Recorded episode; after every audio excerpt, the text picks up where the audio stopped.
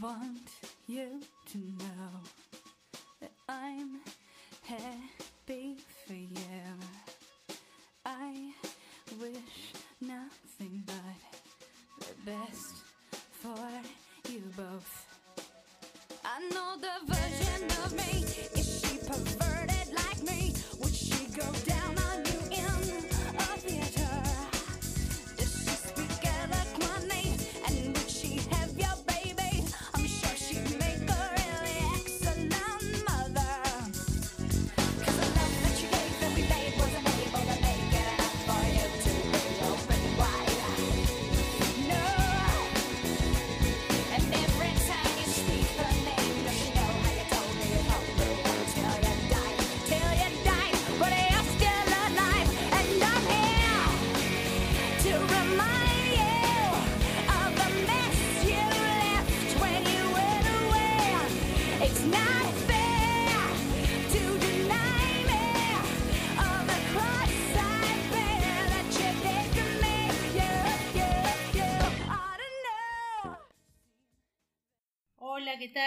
Están? Bienvenidos a La Mirada Literaria.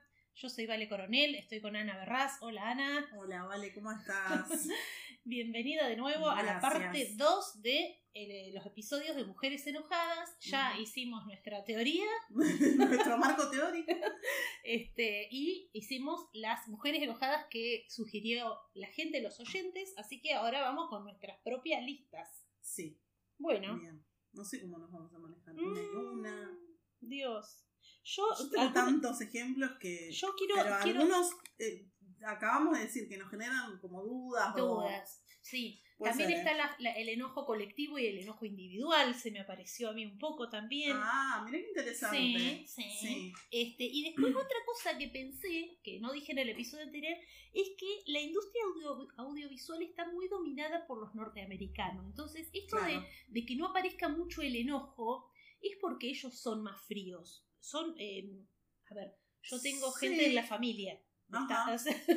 Yo tengo gente en la familia. Claro, sí, sí. El hermano de mi marido estuvo casado con una chica de Estados Unidos y tenemos dos sobrinos y mm, como que ah, es, son un poco más fríos, como que te da, Claro. viste, eh, obvio, aman Argentina y, y les encanta venir acá y como que ha habido como un cambio inclusive en ellos desde Claro. que vienen más seguido acá y demás, pero son más fríos y yo, más allá de, de la gente que conozco, eh, me pasa, no sé si a vos te pasa, pero a mí muchas veces me pasa en una escena puntual que, qué sé yo, que es una escena entre padre e hijo y digo, bueno, ahora viene un abrazo, ahora dale el abrazo, un abrazo, un beso. Sí, no. Y no, es como que no se tocan, es como que... No, viste, es, eh, es cierto. Nosotros tenemos esta cosa eh, más pasional de, y más de, sí, de besarnos y todo eso. física Que, y claro. también me parece que más de gritones y puteadores. Sí. Este, y yo digo, mi lista me quedó bastante latina, me quedó Qué bueno. bastante latina, argentina, italiana, española, ¿viste? Bien, bueno, bien. Vamos eh, a tener diversidad. sí. Sí, sí.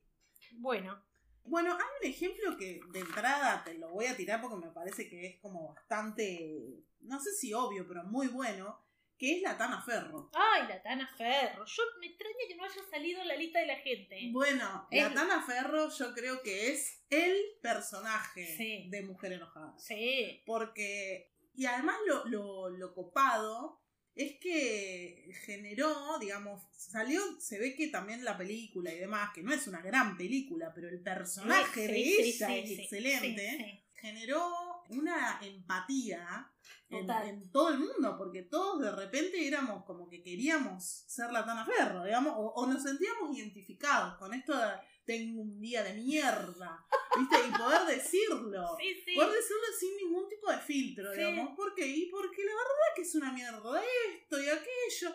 Y la verdad que eso, eh, siento que un poco, por lo menos en la cultura argentina, creo que ha liberado un montón. O sea, siento que es un personaje un poco bisagra. Sí, Porque mm, yo creo que a partir del- de cómo pegó ese personaje, después en la película que, que hablamos en el episodio anterior de Rey Loca, Loca, Natalia sí.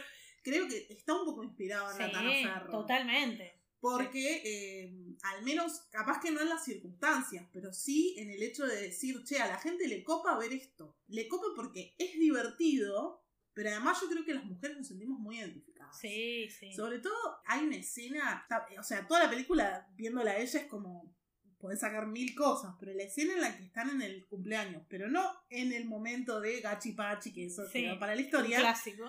sino después. A mí, el momento en que ellos están en el auto, llegando a la casa, después de ese cumpleaños, y ella se larga a llorar. Y él piensa que es porque se siente culpable. Y de repente ella le dice, le tuve que pedir perdón a esa hija de puta.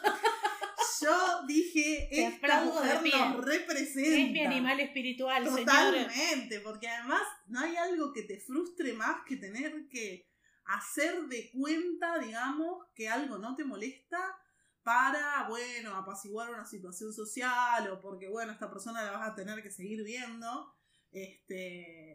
Y qué frustración. Y, No. ese, y ese llanto, que no era un llanto de, de- tristeza o de angustia, No, no, sino no, que era de enojo. sí, sí. De enojo, de por Dios, ¿por qué tuve que hacer esto? Ah, no, no, sí, Es un personaje. Es la sí. Y yo te voy a, te voy a, a contestar con un personaje argentino de una película clásica argentina también, que es tal vez el personaje menos querido de la película. A ver. Susana de Musicardi de Esperando la carroza. Sí. Es, es- eh, la actriz lo es Mónica Villa. Y realmente, o sea, nos quedaron todos los otros, el de Betiana Blum, ni hablar el de Gasalla, Sí. el de China, pero Susana es como que es un poco la que pone en movimiento la trama porque dice, no me banco más a la vieja y ninguno de los hijos se hace cargo de la vieja esta Y Quiero- ella se la tiene que fumar. y está enojada toda la película. Totalmente. Y es como un personaje dramático metido dentro de una comedia, lo Total. cual me parece una Es genialidad. excelente. Una Sí. genialidad en la trama, porque, digo, eh, es una película vieja y este es como, es como una cosa bastante, eh, digamos, novedosa en el guion, esto de meter de una mezcla de género, porque hay un Total. drama muy grande ahí y ella está experimentando un drama y está agotada, está cansada, pero por sobre todo está enojada y está enojada de la injusticia de que los, los otros hermanos son unos hijos de puta. Sí, totalmente.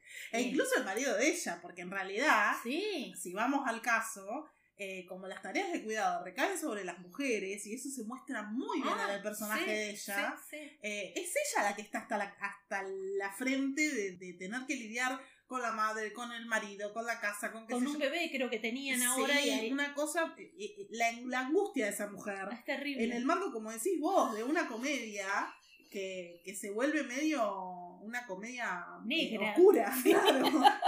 Porque decís, viste, en realidad esta mujer tiene razón, hay que ir a salvarla, pobre mujer. Sí, así Sí. que está buenísimo. Sí, sí, sí, me encanta. Esa es mi. Ahora te tiro otra. te tiro, Dale, dale, dale, dale. Mira, hay una serie que a mí me, me gusta muchísimo, que está en Netflix, perdón que... eh, que se llama Dead to Me. Vi la primera temporada. Bien.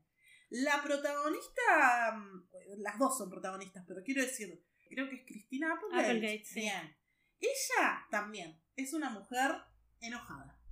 Es una mujer que además todo el mundo durante toda la serie le está diciendo como tenés unas formas de mierda, tratás mal a todo el mundo, qué sé yo. Y lo que se va explorando a través de ese personaje, que justamente es como no tiene, no tiene mucho filtro, ¿no? Como que está hasta la cabeza también, pero, pero todo el mundo la, la critica y ella en realidad lo que tiene es una frustración enorme Claro. del duelo, porque ella enviuda a, a raíz de un accidente y eso es lo que pone, digamos, en, en acción la, la serie. Y claro, es, es una persona en duelo poco atípica, eh, poco típica o atípica. Claro. En el sentido de que uno no la ve llorando desconsolada, sino que la ves una piedra. Claro. Y ella va a reuniones de duelo y qué sé yo, y es como que la gente le dice, bueno, medio saca afuera la emoción, y ella lo que tiene es bronca, Claro. porque quiere saber quién fue la persona que generó el accidente, porque tiene que lidiar con un montón de cuestiones, con la suegra, con qué sé yo. Entonces, me parece que está muy bueno ese personaje para explorar justamente lo que tiene que ver con el enojo, con las distintas raíces del enojo. En este caso es un duelo que genera digamos, un enojo muy, muy grande. común. Es muy común cuando Sí. se muere alguien decir estoy Sí. enojada con fulano de tal, Sí, porque no fue al médico o por lo que chota sea. Pero, Totalmente. O sea, Doy fe. lamentablemente que... doy fe. eh, sí, A mí me pasó eh, con mi madre cuando murió, una de las emociones, sin dudas, es enojo. Sí, Enojo de te fuiste, me- son enojos que a veces son totalmente irracionales, como Sí. decir me dejaste, no, no, no fue que lo hizo a propósito. claro, claro. Pero digamos, te pasa eso y después tenés los enojos que sí tienen que ver un poco más con la realidad, de, uh, tengo que lidiar con esto ahora, ¿viste? Sí, con todo sí. esto tramiterío Mm. o lo que sea. Eh, en este caso es una mujer madre que, que tiene que seguir adelante por sus hijos y demás, pero es como que está hinchada las pelotas, ¿viste? Sí, y sí. que ya encima también te muestran que venía con una especie de crisis con el matrimonio y demás, entonces Sí. es como todo un- una ebullición muy interesante y el contraste con la otra. la otra, la otra protagonista que también tiene enojo guardado, pero que lo manifiesta de otra manera. O sea, lo tiene más, justamente, más escondido. Claro. ¿eh? Porque le pasaron un montón de cosas, además que ameritan que esté enojada, pero que quizás ella no, no, no se vuelca por ese lado. Claro. ¿Viste? Eh, así que es, es una muy buena serie, son dos personajes femeninos muy fuertes, muy complejos y completos. Y yo la recomiendo siempre porque realmente me gusta mucho. Ah, voy a ver si la retomo. Vi la primera temporada. Sí, yo la vi entera. Así que sí, sí, o sea, va. Uno dice, bueno, ya está, pero no, no, no. Va, eh, tiene momentos siempre que vos decís, ah, mira qué copado esto. Mm. Y ahora creo que fueron tres temporadas y terminó. Y la verdad es que mm, resalto mucho esto. O sea, la evolución em- emocional y psicológica de los personajes es, es genial. Y bueno, en, en el personaje de Christina Applegate se ve mucho eso. La bronca, el- la forma ¿no? de, de explotar permanentemente. Eh, y otra vez me parece que es un personaje que se ve con ojos empáticos. La vemos con ojos empáticos. Por momentos decís, ay, por Dios. Ah, genera un poco también Claro, de, sí, de de que esa, te choca, sí. de ese choque del que hablábamos cuando, cuando yo estaba viendo el Handmaid's Tale, de decir, ay, bueno, capaz que eso es un montón. Pero a la vez decís, y tiene razón, ¿viste? Mm. Entonces es, está, está bueno. Eh, yo siento como que eh, cuando hablamos de series, yo tengo dos personajes, ahora traigo otro que es de una serie. Cuando hablas de series, me parece que series que han tenido muchas temporadas, por ahí eh, le permiten al personaje mostrar más rango de emociones que en una película, ¿viste? Sí, sí. Eh, Puede yo ser, sí. claro, yo tengo acá una- la mujer enojada que ladra es Es la perra. es la perra. Em, bueno, yo, el personaje de Carmela Soprano, de Los Sopranos, HBO, serie clásica, Sí. una de las grandes series de, de HBO, yo la vi. Sí, una de las primeras además Sí. de, su- de la época de series. Yo la creo que la veía en VHS, empecé a o sea, la grabábamos con la videograbadora en VHS y la mirábamos, bueno. La verdad, Carmela Soprano es un personaje riquísimo por eso, porque tiene muchas temporadas a lo largo de las cuales se, se desarrolló mucho su Mm, personaje, pero es como una mujer de la mafia claro. es una, eh, que sabe todos los entuertos que tiene el marido y que muchas veces se enoja mucho con él Mm, porque dice te banco un montón y le grita y lo caga pedo y es una mujer italiana digamos en esta cosa de mujer pasional claro. que así como está triste está contenta está enamorada está y, y cuando se enoja se enoja y dice todo y como que le hace frente y le dice las cosas y le dice estoy recaliente todavía que me cagaste con, con las putas estas porque viste bueno Tony Soprano es un desastre y la guita que te afanaste y las armas y que pones en peligro esto y lo Claro. otro o sea ella eh, como que se descarga y no se guarda nada Claro. eh, y la verdad es que Eddie Falco, que es la actriz, es, es una bestia actoral total. Y me parece que es interesante el personaje porque es como un contrapunto a las esposas de la mafia.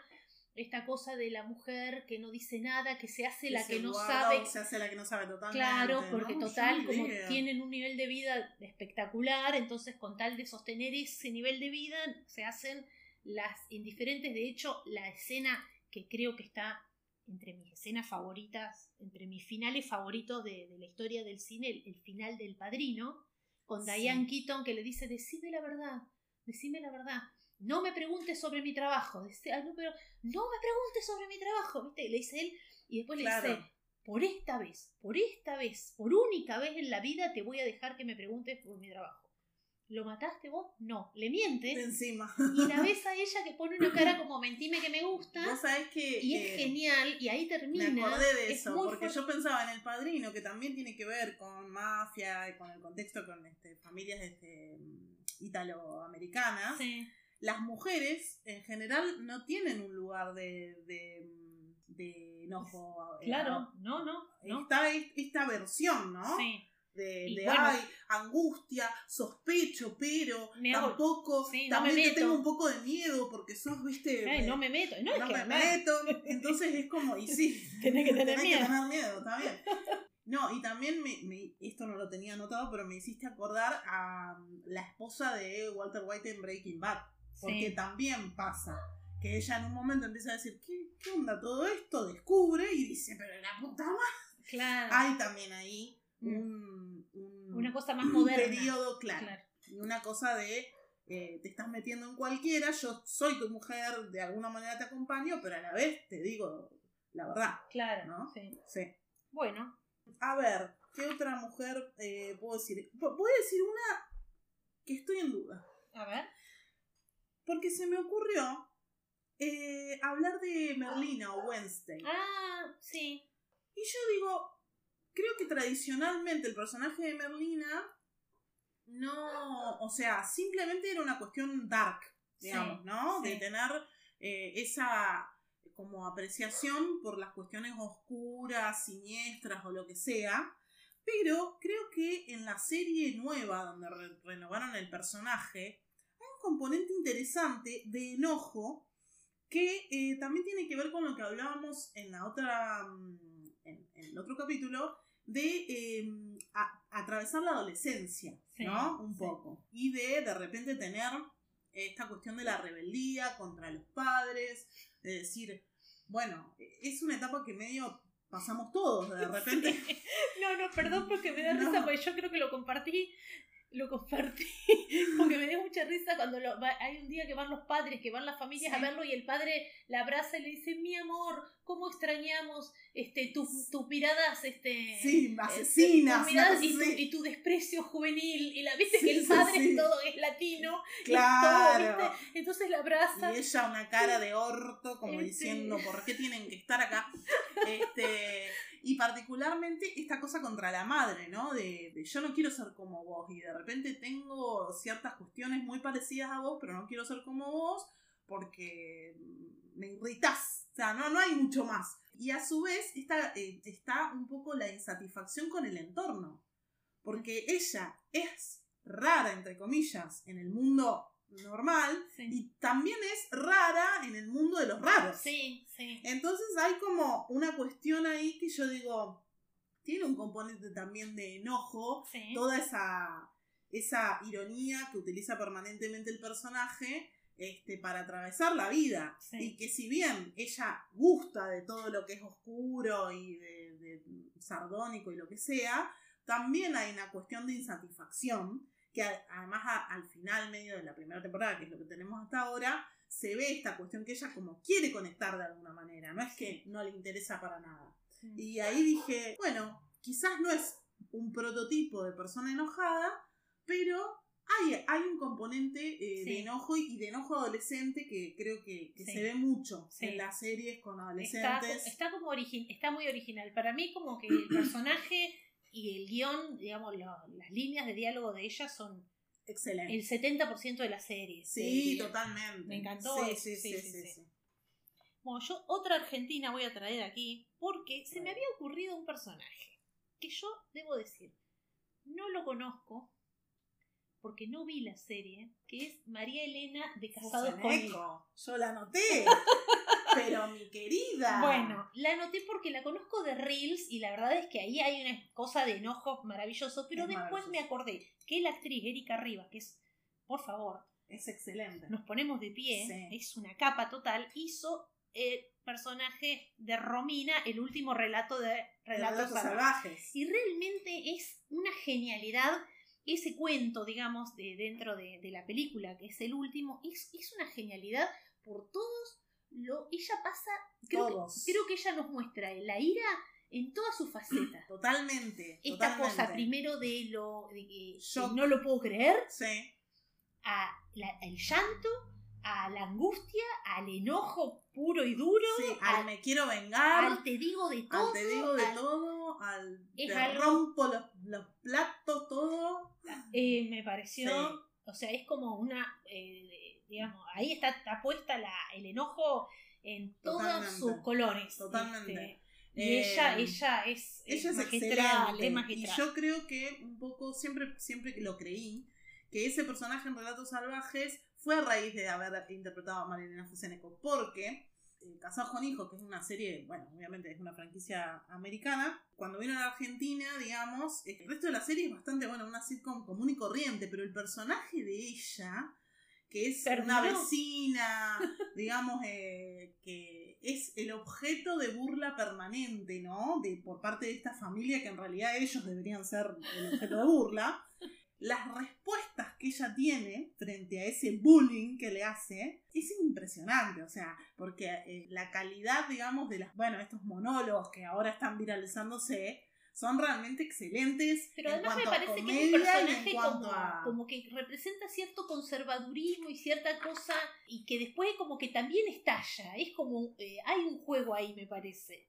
Sí, no, sí, totalmente, porque ella en definitiva es esposa, es ama de casa, eh, busca como una especie de, de, vida cosa, ideal, de vida de- ideal, Sí. pero no solo que tiene este contexto con estos vecinos que son un desastre y que siempre la están metiendo en problemas y demás, sino que el marido también es medio una boleta y entonces ella tiene que lidiar con todo eso y este, en muchas partes de la serie, de la, de, la, de la sitcom, muestra un grado de profundidad en cuanto a sus emociones y en cuanto a su intelectualidad también, Sí. que es muy lindo de ver. Es muy gracioso también. O sea, es excelente, digamos, cómo lo manejaron el personaje y que tiene raíz en el enojo. Sí. Sin dudas, o sea, ahí hay una cuestión de, de bronca porque a, a los vecinos que son unos imbéciles las cosas les salen bien y a ella no.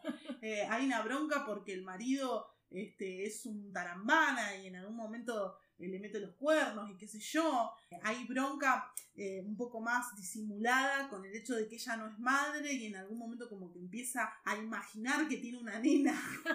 y entonces es como que eso también es, es todo un gag en sí mismo. Y obviamente las respuestas que tiene ante eh, lo que siempre le dice, o las cosas que le dice el personaje de Guillermo Franchella, que la- trata de disminuir como mujer, etcétera Y ella, al final, tiene unas respuestas excelentes, que son desde un lugar también que yo creo que pretende generar rechazo. O sea, pretendía en su momento generar rechazo, y, pero nos terminó Conquistando, a todos. conquistando a todos porque es como, es como bueno, fue, fue un poco eh, precursora de la Tana Ferro también, me parece, en ese sentido.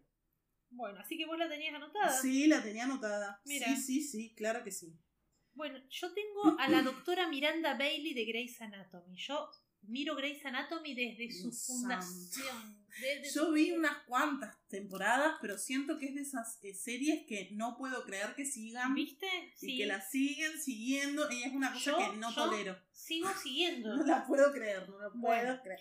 Mira, a mí Miranda Bailey lo mismo te digo, es una- un personaje de serie que por lo tanto la hemos visto en un montón de emociones, pero está enojada muy seguido y lo demuestra con distintas situaciones, 18 años, te imaginas, pero una cosa que me gusta es que es una mujer racializada y que me Sí. parece que Shonda Rhimes es como que la tengo que traer a la discusión a Shonda porque es una genia, eh, eh, el compromiso que tiene con un montón de temas y cómo pone esos temas en sus series. También hizo How to Get Away with Murder, que también el personaje Sí. de Annalise tranquilamente podría estar acá. También es un personaje fuerte, así, eh, Claro. explosivo y demás. Aguerrido. digamos. Aguerrido y que también se enoja y se recalienta y reputea. Y, y bueno, Bailey también. Y como esta cosa de pararse ante las injusticias y decidora de verdades. Nada, me parece que es, es importante por esto, porque está en una, en una doble situación de, de minoría porque es una mujer racializada además. Y sin embargo se planta cuando se tiene que plantar. Sí, este, es y nada, y me gusta, y dice, y muchas de las cosas por las que se enoja y por las que se planta son temas que, eh, que tienen que ver con raza, con género, porque Yonda tiene un compromiso tremendo. En esta temporada, por ejemplo, que es la última que yo estoy viendo, está todo este tema del retroceso en el- los derechos reproductivos que está y cómo, bueno, hay toda una situación de acoso de la gente provida, que me molesta que se Claro. hayan agarrado ese título para ellos porque Sí, sí, Este, no, no pero bueno. corresponde.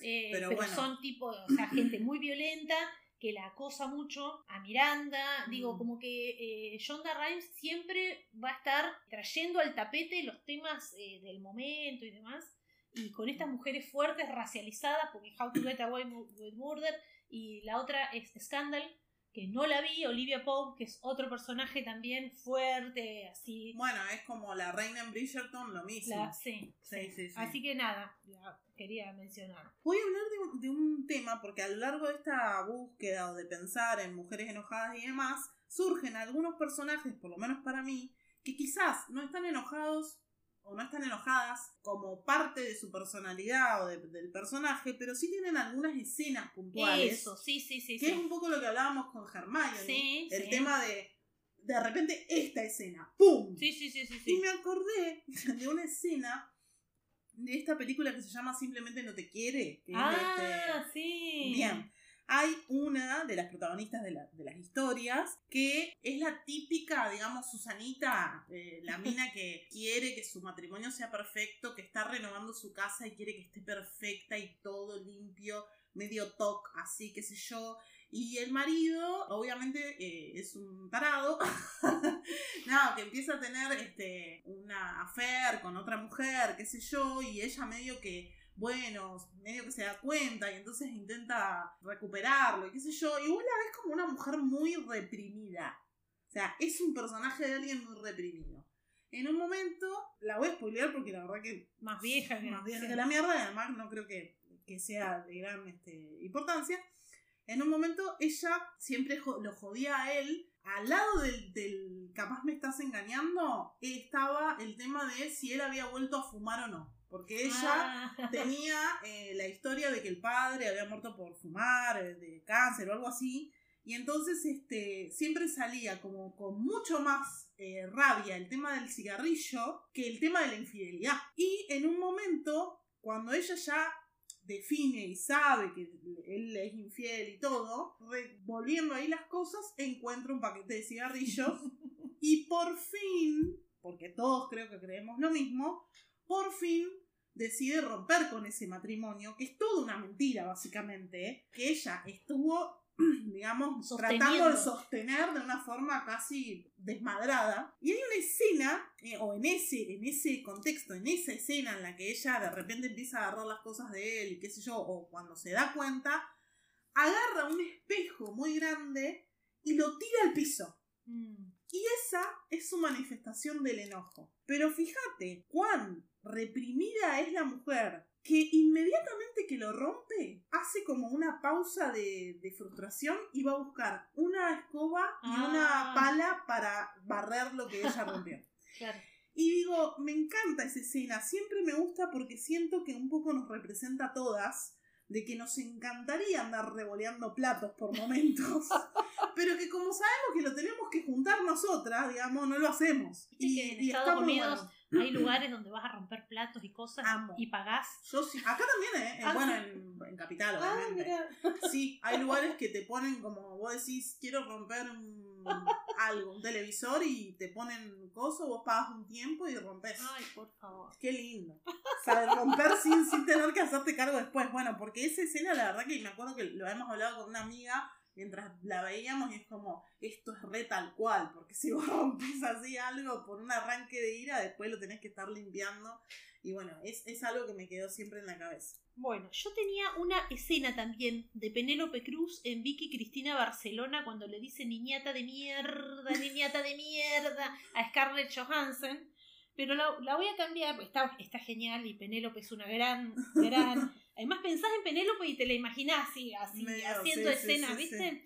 Pero la voy a cambiar por una serie, porque de paso por ahí, por si alguien no la vio o no la conoce, la recomiendo. Una mm, serie que se llama Fleischman is in Travel No. En castellano, La nueva vida de Toby, malísimo el título. Ah, me suena más Es- así. Sí, con Jesse Eisenberg y Claire Dance. Es una serie sobre un tipo, Toby Fleischman, que un día él está separado, le tocan los. Creo que le- eh, la mujer le lleva a los nenes y le dice: Me voy a un retiro de dos días de yoga de no sé qué. Mm. Y la mina no aparece nunca más. Y ves varios episodios, varios, creo que cinco episodios de Toby Fleischman Sí.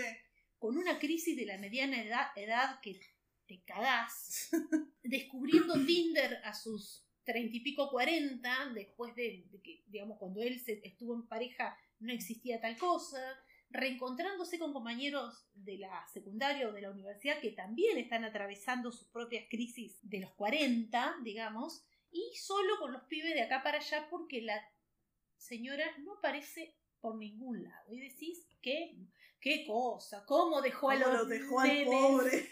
¿Cómo dejó a, A los, los hijos, ¿Qué, pero qué hija de puta, ¿viste? Ni los perros abandonan a sus crías. Hasta que llega el sexto episodio. El sexto episodio que es todo de ella y donde ves toda la historia que te contaron de ese matrimonio, de ese noviazgo y de qué pasó entre ellos, que lo viste todo desde el punto de vista de Toby él. Fleischman, lo ves desde el punto de vista de ella. Claro. qué le pasó a ella y cómo vivió y atravesó todo ese proceso ella.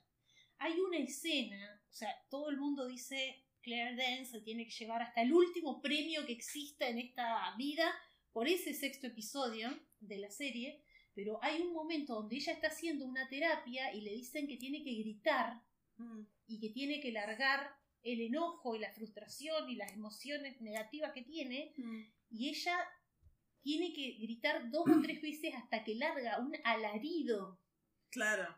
De furia y de dolor que le deforma por, por completo la cara y que sale desde adentro de sus entrañas es, es hasta que logra Gritar, gritar, claro, hasta que logra gritar es, es algo desgarrador Claro. así que es buenísimo eh, la verdad que la serie está, está buena Mm. yo tal vez siento que ya a esta altura de mi vida he visto mucho y entonces por ahí hay, Similar, claro. hay cosas que por ahí no me resultan tan originales o Claro, tan eh, pero gente por ahí más joven capaz que es la primera vez que ve una historia como esta claro. así que más que a mí le va a gustar seguramente Claro. a mí me pasa además con tanto Bafisi eh, Claro. que por ahí eh, como que son historias o temas que el cine independiente Que lo va tocando Lo va tocando más, totalmente. ¿viste? Sí, Bueno. sí, sí. Pero eso, a veces como que yo no soy tan entusiasta como otra gente, pero bueno, ha recibido críticas recontra favorables y la verdad que sí es una joya el episodio de ella. De hecho, nosotros eh, por ahí por momentos decíamos, y está seis puntos, pero vamos a seguir por el episodio de Claire Dance. Claro, claro. Este, Está muy bien. Así que bueno. Bueno, hablando de escenas, pero desde un lugar mucho más clásico en todos los sentidos, ¿cómo olvidar la escena en que Lizzie Bennett le dice de todo al señor Darcy la primera vez que él le propone matrimonio Ah. y ella le dice, pero escúchame, querido, me estás, y me estás insultando de arriba abajo a mí, a mi familia. Ah, Me estás diciendo que en realidad no deberías gustar de mí. porque Porque- mi mamá es una groncha, Porque, claro, mis hermanas unas putarraconas. Claro. Y encima le arruinaste el amor de la vida a mi hermana. Eso es una porquería. Nunca me casaría con vos. Eh, Creo que, que Ah. esa escena es excelente. Hace Sí. mucho a, a la historia, ¿no? A Orgullo y Prejuicio. Sí. Eh, como este, desde el orgullo a veces este, también tenemos muchos enojos. Claro, Cuando claro. nos tocan el orgullo, ¿no? Sí. En este caso, ¿cómo me, me estás insultando, hermano? O sea, Claro, no, no, no. no es que. Y él le dice, ay, pero. Pero te vine a proponer matrimonio, anda. No, no, que el no, no. premio soy yo. No, no, además la es escena como... abajo de la lluvia en la glorieta. Bueno, No, no, no, no, no. la película de No, 2005 no, que es, es- sí, pero es que la escena del libro es es igual. también así. Y yo me acuerdo, yo lo leí estando casada y me acuerdo que esa escena que decía, ¡ah! ¡No! No, bueno, me acuerdo, y que me acuerdo que, que Carlitos me decía, pero nunca te escuché gritar tantas onomatopeyas. ¿Qué tiene ese libro? No, pero estoy como loca, decía yo, ¿viste? Porque, y bueno, y me acuerdo de esa escena, fue una de las que más onomatopeyas. Sí, Claro, es que también ah, me gusta y lo quise traer porque tiene que ver también con una cuestión de época, ¿no? De la corrección. Sí, Estamos hablando de los estereotipos, de que la mujer raramente se enoja y demás. Pero fíjate, fíjate cómo Jane Austen Qué se capa, ¿no? animaba, Sí, se sí. animaba a hacer por lo menos en estos momentos en Sí. los que era, o sea, hoy lo ves y decís, obvio que se tiene que enojar, sí, sí. ¿no? Y cómo, con qué, con qué convencimiento y con qué firmeza ella le dice todo eso. Sí, sí, sí. Eh, y qué, cuánta razón que tiene. Y lo deja desarticulado totalmente, Mm, ¿viste? Es como que, y además ella está tan enojada que evidentemente ella lo ama, pero no, o sea, ese enojo es superior. Mm. El- la frase que ella dice al principio, cuando dice, no me hubiera preocupado tanto que, que ¿cómo es que dice? Ay, no, porque es como, eh, en, en inglés creo que me sale más. Cuando en el baile él dice, no, bueno, como que ella lo escucha decir que no bailaría con ella de alguna manera. Y, y ella dice, bueno, no me hubiera molestado tanto si no hubiera herido mi orgullo de alguna Claro, forma claro. es- o se lo hubiera perdonado. Y acá lo ves patente. O sea, Claro. algo de que claramente había una tensión romántica entre ellos, pero ella no se puede quedar con Claro. eso guardado y lo tiene que decir. Y es maravilloso. Sí, es sí. un momento maravilloso. Sí, sí, sí. Una capa. Bueno, yo, o sea, mi lista de cinco habría terminado. Yo te. Yo tengo Muy- unas cuantas más. Sí. Algunas se salen de lo que es ficción o cinematografía. Y está bueno traerlo. Porque a mí, que yo estudié stand-up y me interesa mucho la comedia, Ah, Mm, se me ocurrieron varios ejemplos de mujeres que hacen stand-up, es decir, hacen comedia desde un lugar de enojo. sí. Porque obviamente la comedia hace que se pueda gerir mucho más fácil Sí. cualquier tipo de discurso. Y acá en Argentina nosotros tenemos a Malena Pichot, que Ah, fue una sí. precursora Enojate, hermana. enojate hermana, pero antes de eso, ella creó un, un personaje basado de- en sí misma que se llama la loca de mierda Sí, la amo. que La- eh, básicamente hasta ella misma en algún momento se autocritica de haberle puesto ese nombre, Sí. porque en realidad es una chica que estaba atravesando un duelo por una separación de pareja y demás, y que muestra toda la excentricidad de esos momentos, ¿no? Con la capacidad que ella tiene, porque tiene muy buena capacidad de, o sea, ella siempre escribió eh, sus cosas y las grabó, en ese momento era autogestivo en Sí, YouTube. sí, sí, sí, sí. Bueno, y, y- y realmente siempre es muy gracioso y siempre apela mucho a, a la empatía ¿no? de las demás mujeres, pero ponerle loca, es lo que hablábamos también con Sí, la película sí. Re Loca, un poco termina eh, como llega volviendo al estereotipo. Y Malena es, es digamos, es, es comediante, es guionista, tiene un montón de, de cuestiones, mucha gente no la quiere. Eh, a mí, la verdad, como artista me encanta, me gustan mucho lo- las cuestiones con las que sale. De hecho, ahora acaba de ser madre. Y en Instagram eh, creó un nuevo personaje también auto, autorreferencial de alguna forma, que se llama eh, Mecha Corta o una cosa así. Ah. Entonces habla como en una especie de español el personaje y se refiere al puerperio a todo lo que tiene que ver con el, con el momento de tener un hijo y el embole que es y demás, que todo lo que te aconsejan no sirve para nada y demás, y lo hace de una manera tan graciosa que son muy pocas, o sea, son algunas historias que ella sube, pero realmente es un personaje Sí. dentro de algo así, hecho así nomás, entre comillas, que tiene que ver también con esto, con, con permitirse enojarse respecto de la maternidad, respecto de lo que implica el porperio, de estar pasando por este momento. Entonces ella dice, acá estoy con el líder de la banda, que mide 25 centímetros. y no es que él me tenga agarrada, dice, por una cuestión física, pero es algo mental, psicológico, es mucho peor, dice ella. Bueno, y, y digamos, hay muchas mujeres, por ejemplo, Ali Wong, que es una Ah, sí. comediante eh, Sí, la, la, sí, la asiática eh, estadounidense, también tiene muchas, muchas, digamos, yo creo que es una de las comediantes que más demuestra el enojo en su comedia. Sí. Cómo le da Igual- bronca. Para mí fue una desilusión la serie Beef. No la vi, La serie Beef, que es bronca, sí. no me pareció que mostrara bien. La verdad que no me gustó, me pareció una cosa que no era ni fu ni fa. Sí, Amo las dramedias, hoy por hoy te diría que las dramedias son mi Sí, género favorito. y te puedo decir cuatro o cinco, pero esa no está lograda para nada y no me pareció que mostrara el enojo femenino que era lo que yo esperaba. La vi por, por- eh, porque íbamos a hacer este episodio y no, no encontré un momento Claro, que vos que digas. yo diga, bueno, No. esto lo voy a llevar al podcast. a mí que- me pasó. Pero como eh, estandapera la sigo. Claro, yo no soy. Mira, es una, es una comediante que yo sigo, no es de mis preferidas, pero debo, debo reconocer que es la que más pone en escena, en su personaje escénico, digamos, Sí, en- o sí, en sí, su sí. personalidad escénica más que personaje, el enojo, como parte de, de- de la comedia que hace. Lo que me pasó es la película anterior que ella hizo, que era más ro- romántica, sí, más romántica. tampoco me gustó para nada, entonces Beef, la dejé- como que dije, no le tuve mucha fe. Así que bueno. Pero eh, si te fijas, hay mucha comedia, pero sobre todo la de mujeres, Mm. que surge de un montón de cuestiones que tienen La que, que, ver la con que el es enojo. terrible, la que tiene mucho enojo y que no sé si es tan comedia, es Hannah Gatsby, que es también hace stand-up, pero es un stand-up, a mí, yo la verdad que me la recomendó una amiga que milita en feminismo, Sí, hace 25 años que milita en feminismo, y sí, entonces me recomendó Hannah Gatsby Nanette. sí. Bueno, Hannah cuando la vi, dije, ¿qué me recomendó? Porque yo vine acá a reírme y No. me cagaron mucho a pedo. o sea, me sentí Eh. que, o sea, eh, pero eh, como que eso, si, si vos vas a reírte, capaz que no te va a gustar, pero es, Es- impresionante las cosas que tiene para decir y, y- y salen todas del enojo, realmente.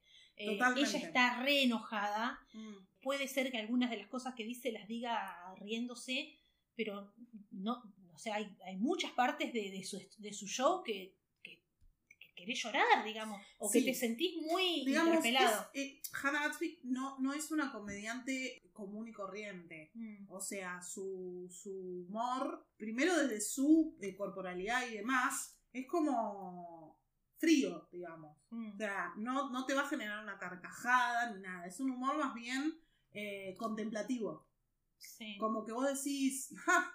Qué gracioso esto, porque lo estoy pensando y mirá qué, qué, qué locura. Pero no te genera esta cuestión de, eh, ay, cómo me cae de risa con lo que me dijo esta mujer. No. No. Habla de cuestiones muy profundas de su propia vida en primera persona, entonces son experiencias raras Sí, para sí, tener, digamos, sí. como comedia, pero sí es muy Súper interesante. interesante, muy especialmente, interesante. digamos, si te interesa el tema de los derechos LGBT. Sí, Digo, totalmente. como, o sea, como recomendación sí, o sea, es una mina muy inteligente que dice cosas súper recontra lúcidas. Sí, No vayas pensando que vas a reírte tipo Seinfeld o no, no. no, Es más, de hecho, eh, en el último especial de ella, si mal no recuerdo, ella habla de un tema de neurodivergencia Sí, que ella sí, tiene. Douglas. Ese me gustó más que, que Nanette. Sí, es Sí. un poco más Sí. llevadero, entre comillas, Sí, sí. pero bueno, en definitiva habla desde lugares de minorías muy, eh, Sí. ¿no? Eh, Golpeada, heavy, sí, sí, claro. sí, sí. Entonces, bueno, sí. Pero eh, nada, me interesaba mucho eh, hablar de esto, de que la comedia femenina, sobre todo, Bueno, tiene mucho escúchame, eso. y ya te vi que tenés anotada, y yo también acá la tengo anotada. Alanis Morissette, por favor. Sí, Sí, una genia total. Hay otras cantantes enojadas, pero como sí, Alanis, pero Alanis fue la uno. totalmente, Eh, porque fue un hito, a ver, el- en, en el periodo de la, del musical en el que ella estaba, que era el grunge, Sí. el enojo era todo. O Todo. sea, era la base de esa música. Sin embargo, a ella se la tildó, digamos, como la chica enojada del rock o una cosa así, porque lo expresaba de una manera visceral en las Sí. letras y demás. Noventas, no Sí, tiene, o sea, a veces tiene componentes un poco machistas y demás, pero eh, sí es cierto que es una representante para mí del enojo sí, femenino sí. de acá Sí, a la China la amo y, mucho. y me encanta que hayamos coincidido. Sí, sí, sí. Porque bueno, no es Yo la tenía como, como otra, no es eh, cinematográfica, pero bueno. Eh, lo mismo me pasó que me acordé, pues, fan de Taylor Swift, y yo pensaba en el estereotipo, ¿no? Que representa Taylor Swift en general y cómo ella misma habla en el documental que está en Netflix respecto de su necesidad de complacer, que es algo que hablábamos la otra vez, de ser considerada una chica buena, y cómo en el momento en el que el público en general se le volvió en contra, ella, de alguna manera, pudo mostrar una cara más enojada, Claro. que fue la era de Reputation. Reputation era. ¿no? Sí, sí, sí. Eso también es, es como un ejemplo y, y- y me encanta que un artista como Taylor Swift sí. Eh, que venía como con una onda muy ah, divina, tipo Sí. todo pop, todo pop, de repente, ¡pumba! ¿Viste? Eh, ¿y Me ¿Cómo hago puedo cargo. salir de esa Me hago situación? cargo de esa mala fama. Me hago cargo. Me Sí. dicen que soy una serpiente, yo soy una serpiente. Sí. Y la verdad es que esa, esa dijo- capacidad no, que además de ella adueñarse de eso fue increíble. Digo, Taylor es una gran contadora de historias. Total. Yo por eso me enganché con su música, porque Claro. ella cuenta historias muy buenas. Y ella lo que dijo es, a mí me pareció este personaje que estaban inventando, eh, que era promiscua y que era así, que era mala. Y me pa- pareció que ese personaje, que no era yo, que era un personaje inventado, estaba buenísimo. Sí. Y Ella eso yo lo me, hizo me- varias me- veces. me apropié de ese personaje yo Sí. este, y bueno, eso está bueno, ¿no? Porque eh, hay algo muy de literario. Literario en Sí, Taylor Swift, totalmente. Yo dije en otro episodio que hay, hay- yo pienso que Taylor está como cosechando cosas que hicieron otras.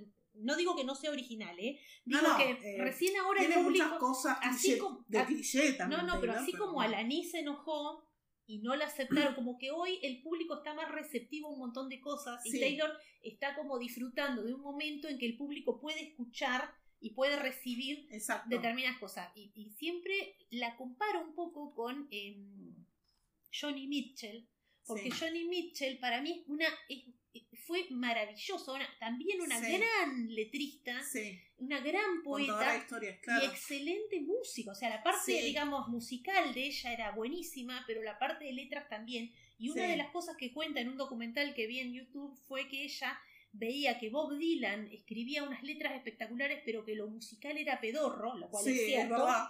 y que ella quería hacer las dos cosas y lo hizo. Lo que pasa es que no, Al como era mujer, no, o sea, siempre sí, quedan en un lugar relegado. queda ¿verdad? como Sí, una cosa muy de nicho, muy de nicho y no una cosa muy masiva. Y siento que Taylor Total. es como Mm. ella en el sentido de que es buena la parte melódica y es buena la parte de letra y que ella sí cosechó Está totalmente. Sí. Y además, el, el, el concepto mismo de hablar de las eras.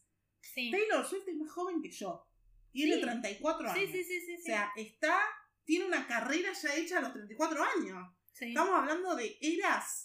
y esta cosa- Cada era que ella vivió. Y ella misma poder, tan joven, Mm. hablar de las propias eras, digamos, de las eras por las que ella pasó con su, con su música. Pero qué copado Increíble. poder decirle a las chicas, mi hija la, la escucha, eh, no es la número uno en su lista, pero sí las...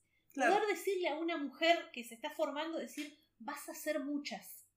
exacto. Yo tengo 34 Exacto, años y ya tenés- fui, vas a tener miles de etapas. ya fui todas estas. Y vos, Mm. a vos también esto te va a pasar. Vas a, a- vas a hacer muchas versiones de vos misma. Me parece algo muy... También rico. ella hace una crítica de eso en el mismo documental que está en Netflix, porque ella dice que a las mujeres en la industria se les exige cambiar todo el Mm, tiempo mm, para no dejar, entre comillas, de ser interesantes. claro. El tema es que no todas lo pueden atravesar de una manera creativa como lo hace ella, Claro. de ponerse como una especie de personaje Mm. o de atravesar este, te- este tema de las eras, que Mm. es algo que un poco es un concepto dentro de un concepto, o sea, son cosas medio metaversicas que genera Taylor Swift, ¿viste? Pero bueno, sí, eso, eso también me acordé.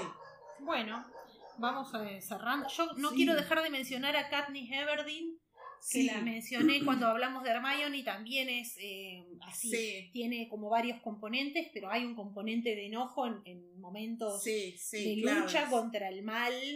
eh, Acá yo claves. tengo también anotada de Daenerys Targaryen, Ah, Targaryen me en había Game olvidado of de Thrones. Y lo que me llama la atención es que la que no salió fue Pearl, que en cualquier edit de mujeres enojadas vas a tener esta película de terror que se llama Pearl, Mm. donde ella es una chica que quiere salir de un pueblucho medio olvidado, quiere ser actriz, quiere ser una gran estrella del cine, es una película medio de época, bueno, donde pierde completamente, lo, lo que pasa es que me parece que ahí ya es la ya he- hay un tema de locura, hay un tema de de otra naturaleza, Claro. lo que pasa que la actriz es, eh, es muy impresionante lo que hace. Con todas esas emociones, yo no sé hasta qué punto, como que ponen mujeres enojadas, buscas female rage, Claro. Y aparece esta chica. Bueno, y también bueno. la, la otra es. eh, Pero es un poco esta cosa de persona que se aguantó, se aguantó y que cuando se le soltó la cadena, se le soltó del todo. Claro. Pero Que bueno, también pasa con esta. eh, ay, Dios santo, ¿cómo se llama esta película? Atracción Dios fatal. Atracción fatal. sí, Bien. Sí. También, se la pone mucho como ejemplo, pero también tiene un componente que. De- de locura, sí, de algo que no anda bien, Sí. digamos. Sí, Y ahí más que enojo también hay, eh, está como una cuestión medio obsesiva, que también es cuestionable, o sea, es como una película media, pero también se la pone mucho como, se la pone como ejemplo. como, como ejemplo. Sí. Después, en, en la nueva temporada de Black Mirror hay un capítulo que se llama Demon 79, Mm. que también hay un tema de una persona que fantasea con ejecutar actos violentos, o sea, que se enoja y no dice nada, y ves la fantasía de ella rompiendo cosas, haciendo, viste, Claro, Eh, como que lo, lo que se traga vos ves por dentro lo que tiene ganas de hacer y Claro. que no hace y está muy bueno. Eh, otra, déjame decir, que es de, una, de esta película Todo en todos lados al mismo tiempo. Ah, sí. La hija, con su enojo, con su enojo por no ser reconocida o querida como ella es, es básicamente el nudo de, de la película. Y es muy interesante, digamos, eh, el hecho de, de que esta película medio familiar, Sí. ciencia ficción, mezcla un montón de cosas. Y, y bueno, esta chica claramente está, está enojada. Y obviamente lo llevan a un lugar medio villanesco también, Sí, sí, sí, pero que también tiene su redención y está muy interesante y es una película súper nueva, entonces bueno. Bueno. Ah, y después, ¿sabes de qué me acordé? Sí, Three Billboards Outside Ebbing, Missouri, con Frances McDormand, que creo que ganó el Oscar. Tres, ay, es que no sé, tres carteles. Era free- ¿cómo es? Three, Billboard- Three Billboards. Billboards Outside Ebbing, Missouri. Eh, eh, tres la- carteles afuera de Ebbing, Missouri, que debe ser una ciudad. que es de una un mujer pueblo. que le violan y matan la hija y no habían encontrado el culpable, y entonces Sí. ella alquila tres carteles gigantescos Ah, mirá. que dicen, ¿qué pasó, señor comisario fulano? Hace dos meses que a mi hija la mataron y no pasa nada, y qué sé yo. Claro. Toda la lucha de esa madre para averiguar quién había eh, Una especie hecho de, Susana Trimarco, la mamá de Marita Verón. Bueno, Mm. es esta cosa de, de que hay mucho en el cine de madre buscando la venganza, de o justicia, lo que sea. Sí, sí, sí, Pero sí, bueno, está, Frances McDormand, una capa total también. Y bueno, Sí, está como muy em, bien llevado. digamos, hay, hay otras, otros ejemplos, pero bueno, creo que ya más o menos Quedó claro. quedó claro. Y si se les ocurren otros ejemplos, Sí, ni hablar. ah, mándennoslos. Obviamente, aporten acá que vamos a dejar en, en- al final del episodio. Así que bueno, muchísimas gracias Ana. Gracias Decinos a vos, tus redes. Eh, yo soy arroba Anita Barras en todos lados, creo. Así que, bueno, cualquier cosa, si me quieren seguir. Tengo un podcast que está muy abandonado, pero cuyos capítulos son de, de temas atemporales, así que los que quieran ir a escucharlo se llama Spoiler Anita. Y bueno, y nada, como siempre, me encanta que me invites. Bueno, muchísimas gracias por venir. Estuvo No. bárbaro. Así que bueno, nos vemos la próxima. Ya estamos craneando ya, nuevos. ya surgieron temas. Ya surgieron temas y demás. Así que nos vemos en el próximo episodio. I want you to know that I'm happy for you. I wish nothing but the best for you both. I know the version of me.